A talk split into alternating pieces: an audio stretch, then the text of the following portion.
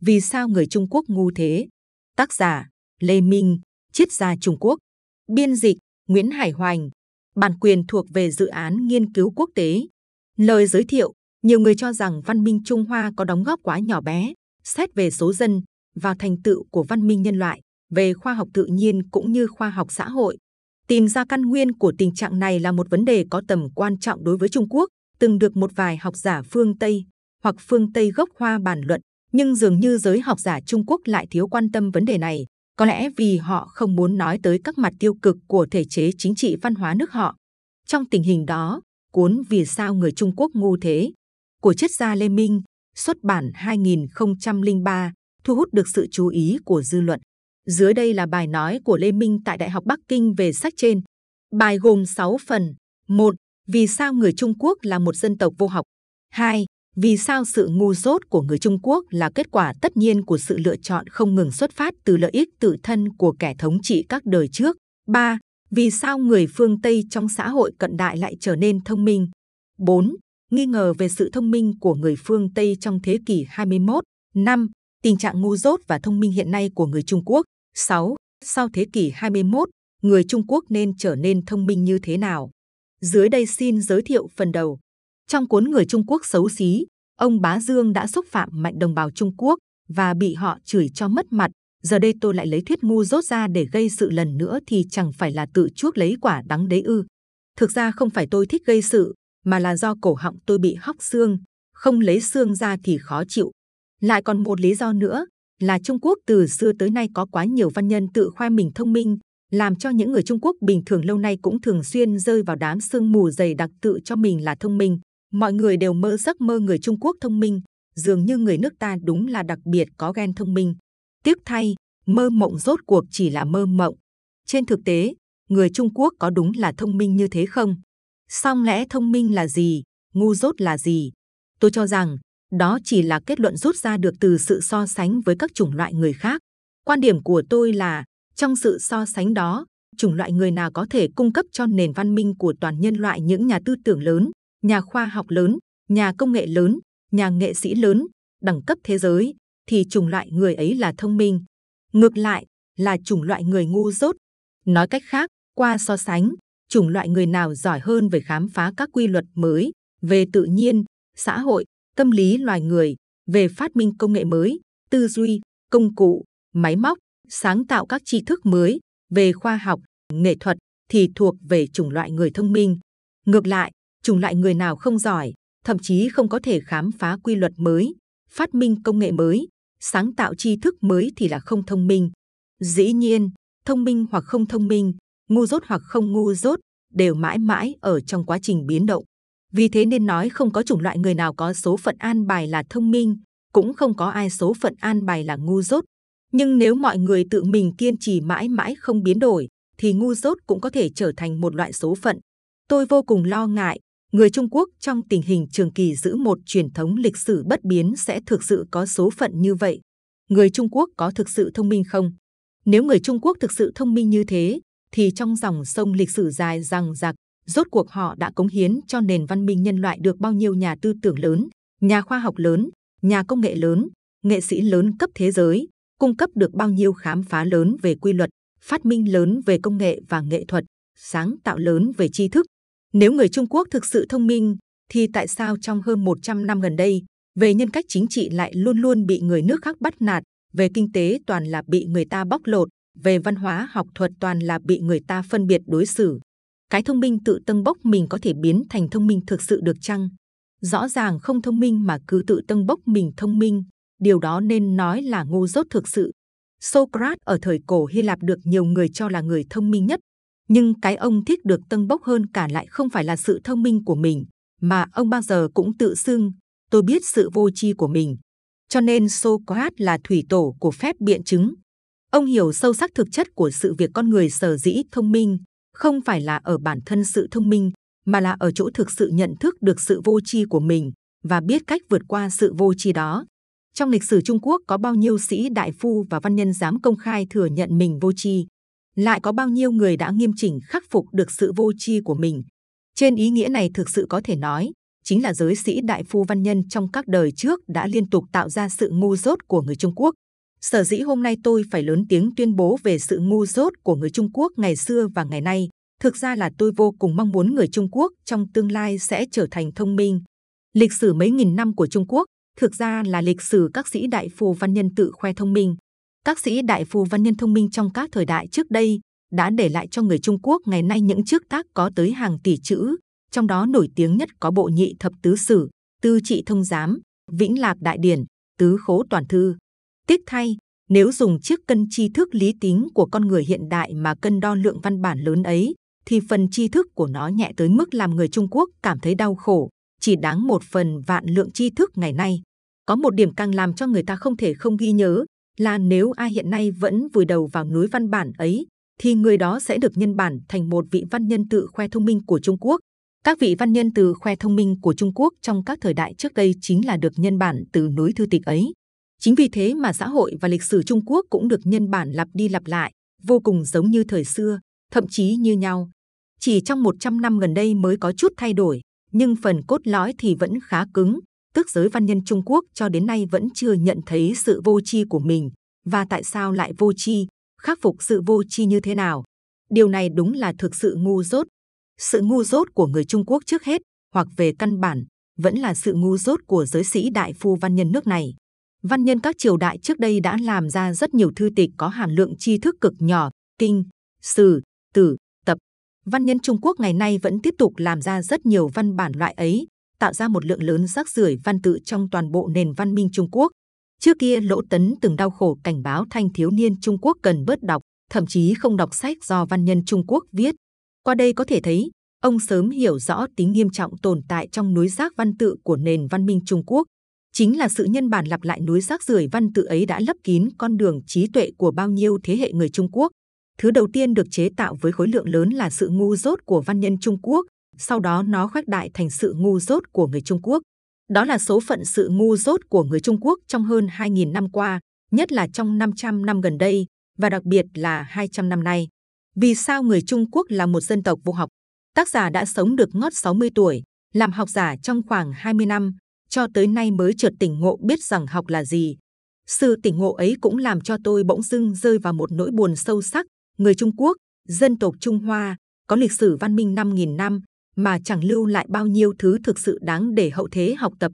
Là một học giả hiện đại Trung Quốc tôi vô cùng đau khổ phát hiện thấy, người Trung Quốc chúng ta vốn dĩ căn bản chưa hiểu thế nào mới là học đích thực, do đó mà đến nỗi hầu như vô học. Điều đó thực ra không khó kiểm chứng.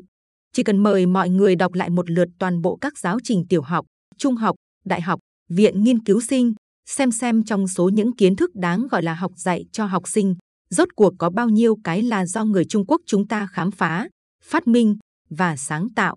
Kết quả ra sao? Có thể nói, ngoại trừ những thứ như ngữ văn Trung Quốc, y dược Trung Quốc, sân khấu, thư, họa Trung Quốc, số lượng các kiến thức thổ sản ấy đã cực ít lại cũng khó có thể gọi là học, mà chỉ có thể gọi là thuật. Hầu như 9.999 phần vạn các kiến thức còn lại đều là sản phẩm du nhập qua đường biển từ phương Tây. Trong các lĩnh vực như thiên văn, địa chất, địa lý, toán học, vật lý, hóa học, sinh vật, tâm lý, triết học, khoa học xã hội, chính trị học, kinh tế học, xã hội học, pháp học, luân lý học, tân văn học, thì người Trung Quốc chúng ta có truyền thống 5.000 năm lịch sử lâu đời và chiếm tỷ lệ số dân nhiều nhất thế giới. Rốt cuộc sáng tạo được môn học nào, khoa học nào? Chúng ta lại có ưu thế rõ rệt ở lĩnh vực nào vậy? Thậm chí người Nhật cũng có thể cười chế nhạo chúng ta. Đôn Hoàng ở Trung Quốc nhưng Đôn Hoàng học thì lại ở Nhật. Bình tĩnh tự xét mình, nên thừa nhận là trong nền văn minh Trung Quốc 5.000 năm, chúng ta có chữ học động từ, học hỏi, học ở chỗ hỏi. Vậy hỏi ai? Hỏi trời, hỏi các đại nhân, hỏi các thánh nhân, mà không có chữ học danh từ, môn học, khoa học, những tri thức có năng lực sinh trưởng kéo dài, có sinh mạng riêng, tự làm thành hệ thống. Nhìn tổng quát xưa nay, chúng ta có quan trắc thiên văn, nhưng không có môn thiên văn học, có khảo sát địa lý, như từ hạ khách du ký, nhưng không có địa chất học, địa lý học, có trồng trọt thực vật, vận dụng thực vật, nhưng không có thực vật học, có dạy thú và sử dụng động vật nhưng không có động vật học, phương pháp dùng trong các môn động vật học. Thực vật học hiện nay vẫn dùng phương pháp phân loại hệ thống do người phương Tây phát minh, có tính toán con số cụ thể, nhưng không có toán học trừu tượng, có tứ đại phát minh, nhưng không có vật lý học, hóa học, có kiến trúc cầu hầm nhà, nhưng không có cơ học kiến trúc, vật liệu, công trình, kết cấu, thậm chí ta có ngôn ngữ, chữ viết, hội họa, âm nhạc, nhưng không có các môn học thành hệ thống như ngôn ngữ học, ngữ pháp học, tư tử học, thuyết văn giải tự của hứa thận là một bộ tự điển, mã thị văn thông là sản phẩm sau khi học ngữ pháp học của phương Tây, lục thư pháp tắc chưa hình thành nguyên lý nghiêm chỉnh, mỹ thuật học, hội họa Trung Quốc không có thấu thị học, sắc thái học, âm nhạc học. Tuy rằng Chu Tải Dục đời Minh đầu tiên phát hiện thập nhị bình quân luật nhưng không làm nó trở thành hòa thanh học, âm luật học. Sau hơn 20 năm làm học giả Trung Quốc, tới nay tôi mới bừng tỉnh dậy sau giấc mơ lớn. Người Trung Quốc chúng ta tự xưng có nền văn minh truyền thống cổ xưa 5.000 năm, nhưng lại là một nền văn minh vô học. Thưa đồng bào, chẳng lẽ quý vị không cảm nhận được điều đó ư? Tứ đại phát minh của ta cố nhiên vĩ đại đấy, nhưng đều chỉ là thuật mà thôi. Hơn nữa lại là kỹ thuật khá thô sơ do tiền nhân thời xưa phát hiện và phát minh ra. Trong trải nghiệm cuộc sống trực tiếp tiếp xúc với thiên nhiên, những cái đó chưa được nâng lên thành học, cũng tức là chưa biến thành tư duy lý luận trừu tượng, thành học thuyết giải thích quy luật của sự vật. Chẳng hạn thuốc súng trong tứ đại phát minh, thành phần vật chất, nguyên tố của nó là gì, tính chất hóa học thế nào, nguyên lý gây nổ của nó là gì. Lại nói kim chỉ nam trong tứ đại phát minh vì sao nó mãi mãi chỉ về phương Nam hoặc Bắc, rốt cuộc từ tính là gì. Tất cả những cái đó đều phải chờ đến sau này, khi người phương Tây tiến hành tư duy lý luận trừu tượng mới có được nhận thức. Trên tất cả các mặt, người Trung Quốc chúng ta hầu như chỉ dừng bước không tiến tiếp ở thuật mà thôi, vì thế nên thành tích trong lĩnh vực học cực kỳ nhỏ bé, quả thật có thể nói là vô học. Học với ý nghĩa môn học là gì vậy? Điều quan trọng là ở chỗ có lý luận trừu tượng cao độ, lý luận đó có thể giải thích hiện tượng đã có của sự vật, lại có thể mô tả một cách trừu tượng quy luật phát sinh của hiện tượng. Vì thế không những có thể giải thích cụ thể sự vận hành thực tế lúc đó của sự vật, mà còn có thể dự đoán trạng thái và sự biến đổi của sự vật trong tương lai và được kiểm chứng hoặc chứng thực hoặc chứng nghị trong thực tiễn sau đó. Một trong những tiền đề quan trọng nhất để xây dựng lý luận là phải nắm được quy luật tư duy logic cơ bản nhất. Hơn 2.000 năm qua, nhất là 200 năm gần đây, nền giáo dục người Trung Quốc từ nhỏ được tiếp thụ chỉ có sự nhồi nhét tứ thư ngũ kinh, xưa nay chưa bao giờ biết logic là cái gì. Sĩ đại phu văn nhân còn như vậy, nói gì tới đông đảo dân chúng mù chữ. Tại Trung Quốc còn có một điểm đặc biệt làm đứt đoạn nền văn minh, đó là sự tách rời hầu như tuyệt đối giữa người lao động phổ thông với tầng lớp văn nhân biết đọc biết viết.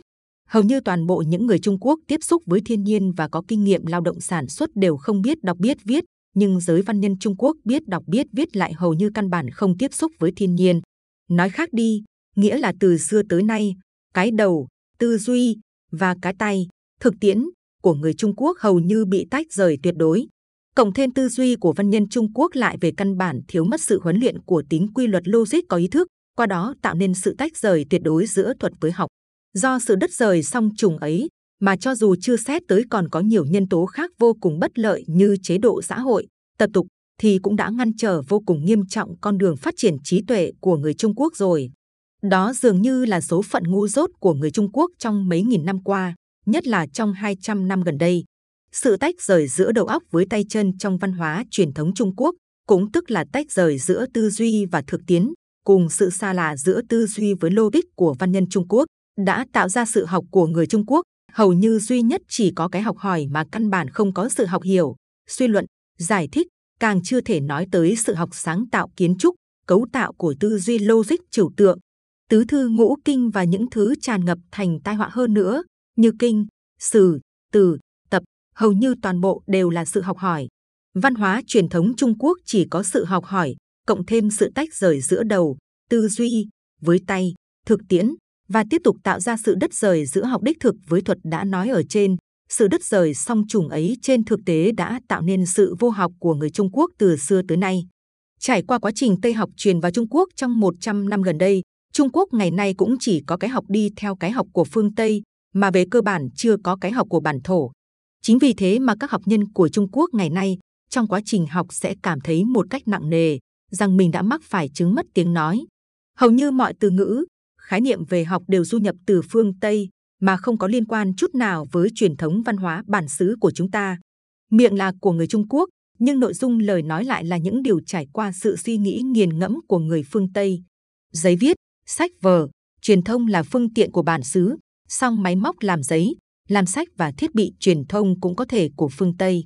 Nhưng mọi đạo lý, quy phạm, quy tắc, quy luật được sách báo truyền thông nói tới đều là những thứ người phương Tây phát hiện, phát minh và sáng tạo. Trong tình hình này chúng ta còn có thể nói người Trung Quốc không ngu dốt ư. Nếu còn muốn tự khoe mình thông minh kiểu A quy thì chúng ta lại thông minh ở chỗ nào vậy? Khi phân tích kỹ nền văn minh 5.000 năm của Trung Quốc, có một môn tri thức có thể gọi là học được, đó là Trung y học, y học Trung Hoa. Có lẽ cũng chỉ trong lĩnh vực Trung y học, người Trung Quốc có thể để lại cho nhân loại một thứ duy nhất có thể gọi là lý luận của mình. Đó là lý luận âm dương ngũ hành. Tiếc thay, tuy đây là thứ lý luận duy nhất trên thế giới có thể gọi là lý luận của người Trung Quốc, thuộc loại sánh được với lý luận logic của phương Tây, nhưng kể từ khi nó xuất hiện cách đây hơn 2.000 năm, trong quãng thời gian dài rằng giặc sau đó, thứ lý luận ấy không hề có chút tiến triển nào.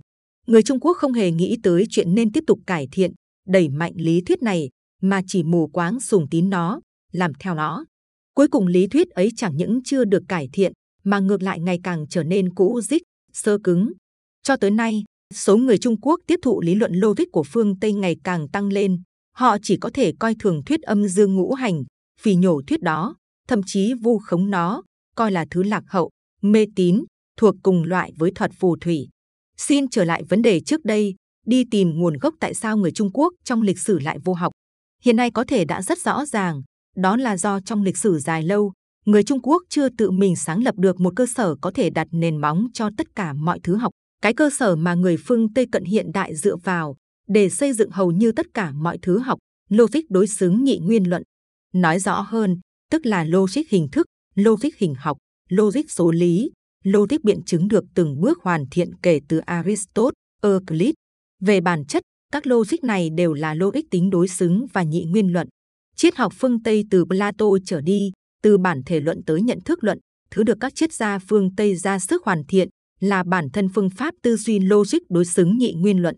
Chính là sự không ngừng hoàn thiện, phát triển của phương pháp logic phương Tây từ triết học cổ đại và sự kết hợp hữu cơ với phương pháp thực nghiệm có lựa chọn trong thời cận đại đã sinh ra và xúc tiến các khoa học trên mọi lĩnh vực, mọi tầng nấc của phương Tây thời cận hiện đại.